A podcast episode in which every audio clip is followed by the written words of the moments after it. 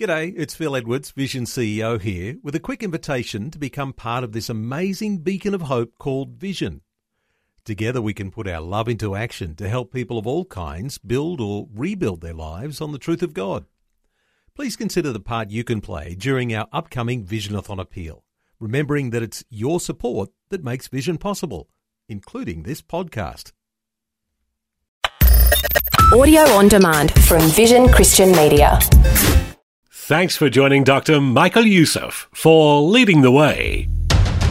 This fourth statement from the cross is the very core of our redemption. This is probably the most important message in this series of messages I've been preaching on the seven statements from the cross. Because it is the very core, it's the very essence of the Christian faith. To miss this, you miss everything. The moments leading to death are often filled with some of the most meaningful words in life. This rings especially true when we pause and look at the words of Jesus on the cross. And today, Dr. Youssef continues his series, Seven Awesome Statements from the Cross, looking at the words Jesus spoke that are at the very core of the Christian faith. Get ready to step back to the moments when darkness fell over the earth as Jesus neared death one more step toward the completion of his redemptive mission. Here's Dr. Michael Youssef to begin today's Leading the Way.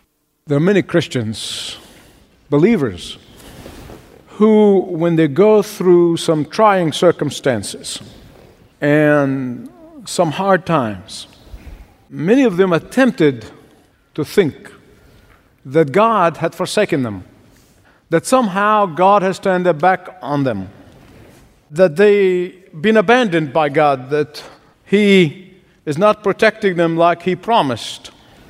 Most of them would know, probably intellectually, and they know biblically and they spiritually, that is not true, that God never leave us nor forsake us. But the temptation is there nonetheless. It's the temptation. In fact, there are some Christians, some Christian teachers, and some denominations actually, said that this fourth statement from the cross was Jesus' imagination that the Father had forsaken him, that the Father really has not forsaken him at all. It's a sort of their way of making God to look nice, that he did not forsake Jesus, that he was thinking that he forsake him, just like we do. Now, of course, this human conjecture is a contradiction of the scripture and is contradiction of the truth. It's contradiction of the very core of our faith. For in that moment when Jesus cried out, Eli, Eli, lema sabachthani, God the Father did actually turn his back on God the Son. This fourth statement from the cross is the very core of our redemption. This is probably the most important message in this series of messages I've been preaching on the seven statements from the cross. Because it is the very core, it's the very essence of the Christian faith. To miss this, you miss everything. This cry is the basis on which every person who had ever come will ever come to Jesus and say to God, Forgive me, will find forgiveness and eternal life. Please listen carefully. Had the Father not turned his back on the Son, had the Father not abandoned the Son at that moment, you and I could never be sure that the Son actually carried our sin and carried our judgment on his holy body on the cross. In the past three messages, we've examined the first three statements from the cross. In about 9 a.m., right after our Lord was nailed to that tree, and that tree was lifted up and fixed on the ground. Around nine o'clock in the morning, he, exercising his high priestly role, and forgave his transgressors. And that is not really surprising.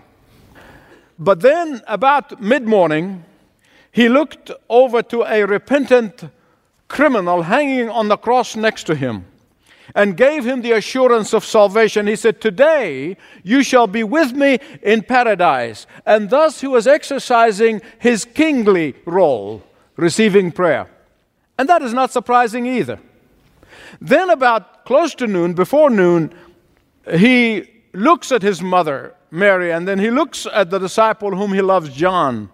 And he made provision for John to take care of his mother. And that is not surprising.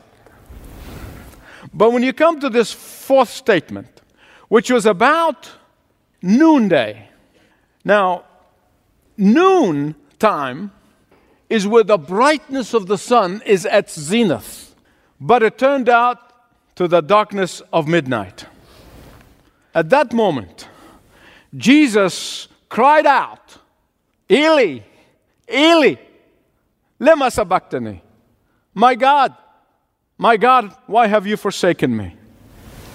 When Jesus said, Forgive them, for they know not what they're doing, it's not surprising. When he said, Today you shall be with me in paradise, that is not surprising. Uh, when he said, Mother or woman, behold your son, and son, behold your mother, that is not surprising. But my God, my God, why have you forsaken me? That is very surprising. In fact, it is downright confusing to many people. It causes millions of people around the world to deny the very divinity of Christ. And they said, See, he just called him my God. Now, if you want to follow with me, by the way, turn to Matthew chapter 27, verses 45 to 50. In order to grasp this incredible, incomprehensible statement, the fourth statement from the cross, I want to put it under two headings. First, the three hours that lit up the world. And secondly, the moment of desertion that redeemed the world. The three hours of darkness that lit up the world. You remember when Jesus was born, and we all celebrate Christmas and all its wonderful feelings, and we tell the story of Christmas and Jesus born in Bethlehem and how the light shone in the middle of the night to the shepherds in their field. Luke chapter 2, verse 9 says, The glory of the Lord shone around the shepherds in the field. In fact, John said that Jesus is the light who enlightens everyone. Jesus said of himself, I am the light of the world.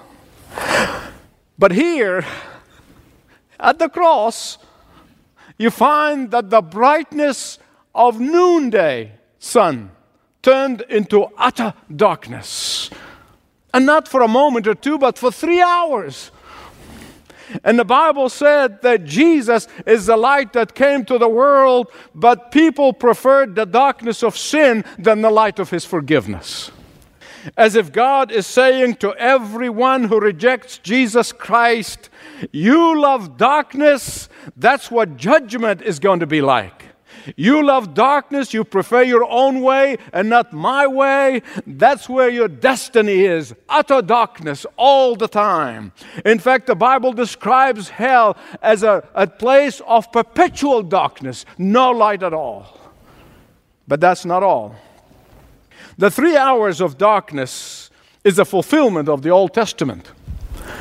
When the high priest would once a year enter into the holy of holies and there he make a sacrifice and atone for the sins of god's people. That place where he enters is a place of utter darkness. Nobody can see what's going on. And when jesus our great high priest was ready to take his own blood into the heavenly tabernacle nature darkened so unsympathetic eyes could not see when God gave the law to Moses on Mount Sinai, the Bible said there was a, a thick cloud, dark cloud, and people had to stand so far away at a distance. And that darkness was symbolic of our inability to keep the law. And when Christ into that darkness, it tells us that He is the only one who has been able to keep the law perfectly all the time, and it is impossible for anyone to become righteous other than through His righteousness. The three hours of darkness that lit up the world. Secondly, the moment of desertion that redeemed the world. After hanging on the cross for six hours, around 3 p.m., the Lord cried out, Eloi, Eloi, lama sabachthani. Depend whether you use Aramaic or Hebrew. And the word forsaken here, actually, literally, the word means to leave someone in the lurch. It literally means to abandon someone completely. That's why I told you this fourth statement from the cross is the most surprising of all. How can the Father abandon his Son who coexisted with him in unity since before eternity? How come the Father and the Son were always one unit? How come now he abandons his Son? And make no mistake about it, please listen carefully. Abandoning him, he did. He did abandon him. Why? It was for you, it was for me, it was for our redemption, it's for our salvation that he did that. It is for our forgiveness that He did that. It was that you and I may live forever. He did that. You say, How come? Why did the Father desert the Son in the most desperate moment? Because of your sin and mine. That's why He did it. Because Jesus was carrying the judgment of your sin upon that cross. And the Father could not look upon sin. Habakkuk tells us that. And the Father could not look on his Son as he was carrying our sin, and therefore he turned his back. Now, beloved, listen, this is the greatest mystery in, in all of world history, as far as I'm concerned. This is the most incomprehensible part of the Christian life, and I'm convinced that we're going to be spending eternity in heaven just comprehending what that was like. Let me explain something to you. How many of you remember Jesus in Gethsemane praying when all the other disciples went to sleep? Remember that part? When he was in Gethsemane, he was not sweating sweat, he was sweating blood. The intensity of his prayer and his intercession and his prayer to the Father was so incredible that physically blood was coming out of the pores of his body. That's not because Jesus was afraid of the physical pain of the cross. That was not because Jesus was afraid of the torture of the cross. There were martyrs who died on a cross or even, even worse death. And Jesus is no more coward than they were. He was not afraid of that. That was not the biggest concern. But his biggest concern was that moment, that moment of separation from the Father. Something has never, ever, ever happened since eternity. That moment when he cried, it was a moment that he carried the sin of the world upon his sinless body. But there's something else I don't want you to miss. Darkness in the Bible is always associated with the day of judgment. Always. You see it in the scripture in many, many passages. Isaiah 5:30 speaks of the darkness of judgment. Amos 5:20 it said the day of the Lord will be darkness. Zephaniah 1:14 and 15 it said there will be outer darkness. And in Matthew chapter 8, chapter 22 and chapter 25 you hear the Lord Jesus saying it again and again and again that judgment is going to be a day of darkness. And so when the judgment of God upon your sin and upon my sin fell on him when that judgment was taking place on his holy body, darkness fell. Darkness fell. Don't ever forget that it was our judgment that he carried on that cross. It's our judgment, it's our punishment, it's our wages of sin. Please listen carefully. Jesus did not just die a martyr's death for a righteous cause, as some people teach. Jesus did not just die as an innocent man wrongly accused, as some churches believe. Jesus did not just die as a heroic gesture against man's inhumanity to man, as some teach. This is not a child abuse, as some modern evangelicals have been writing and saying. Jesus chose to go to the cross. He had authority to take it, he had authority to lay it down. He said, But I lay it down voluntarily.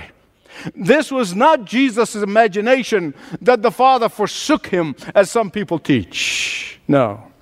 What happened at that moment of separation is that the sin of humanity rained on Jesus like a funnel of a tornado. So much so that Jesus experienced the very hell itself. This moment of desertion was the moment when your sin and mine were heaped upon His holy, upon His sinless body. And for the first time since before eternity, Jesus looked up to heaven and he saw his Father as a judge. Amen. And that is why he did not call him Abba, he called him Eli, my God, God the sovereign, God the judge, God the awesome filled one. And beloved, that is why that pain of separation that caused Jesus to sweat blood when he prayed in Gethsemane can never, never, never, never, never, never, never, never, never, never, never be compared to any physical pain any of us can ever experience. It's just incomparable. They cannot compare it to anything else. Listen carefully because this is important.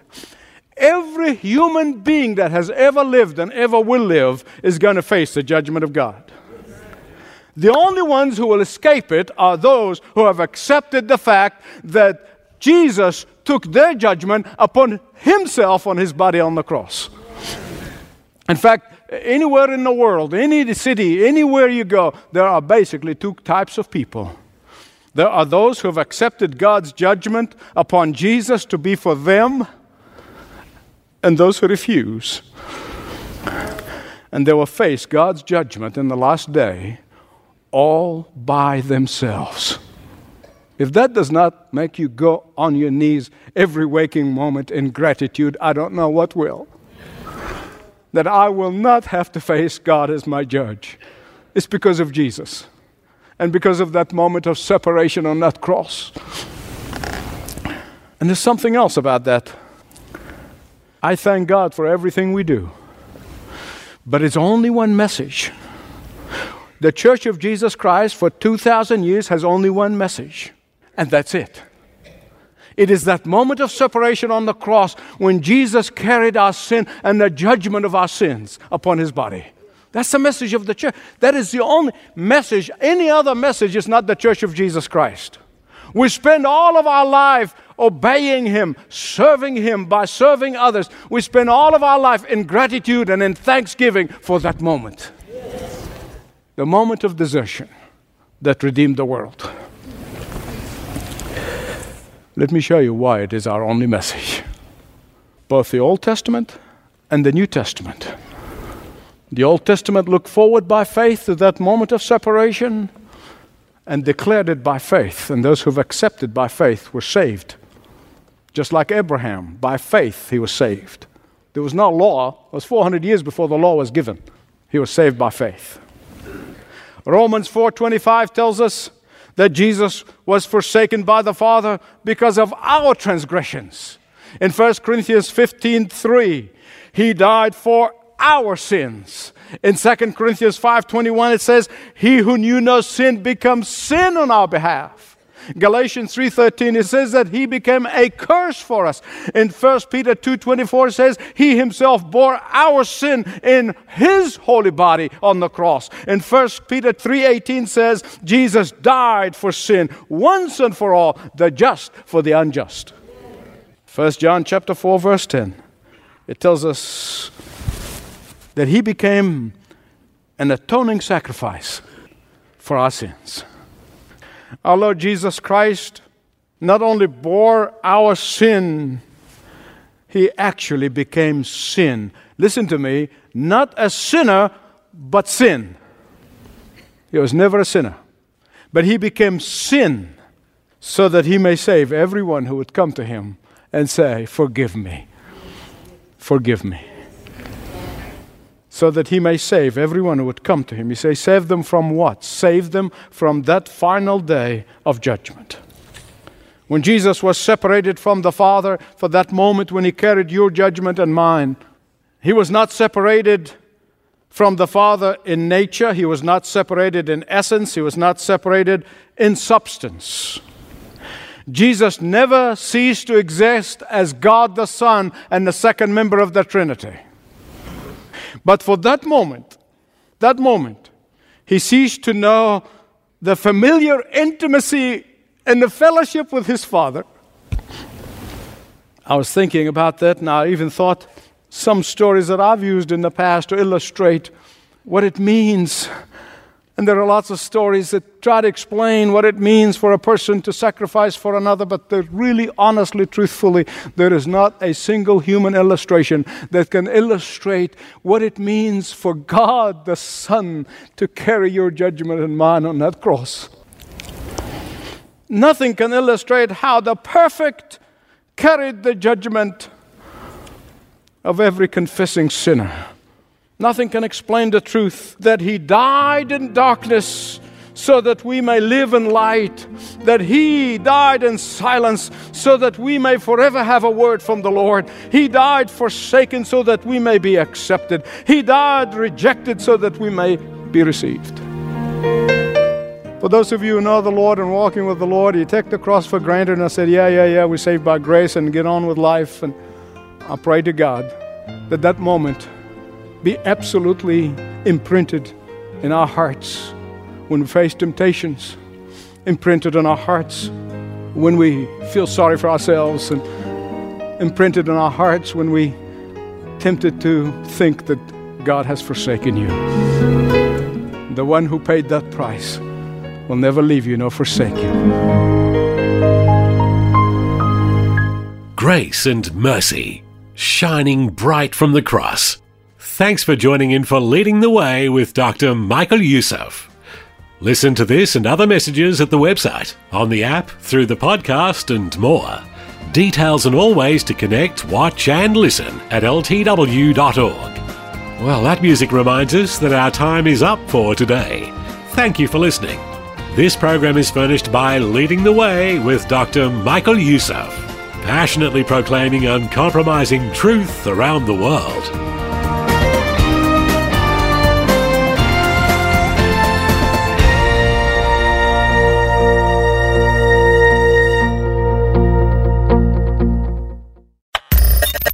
Thanks for taking time to listen to this audio on demand from Vision Christian Media.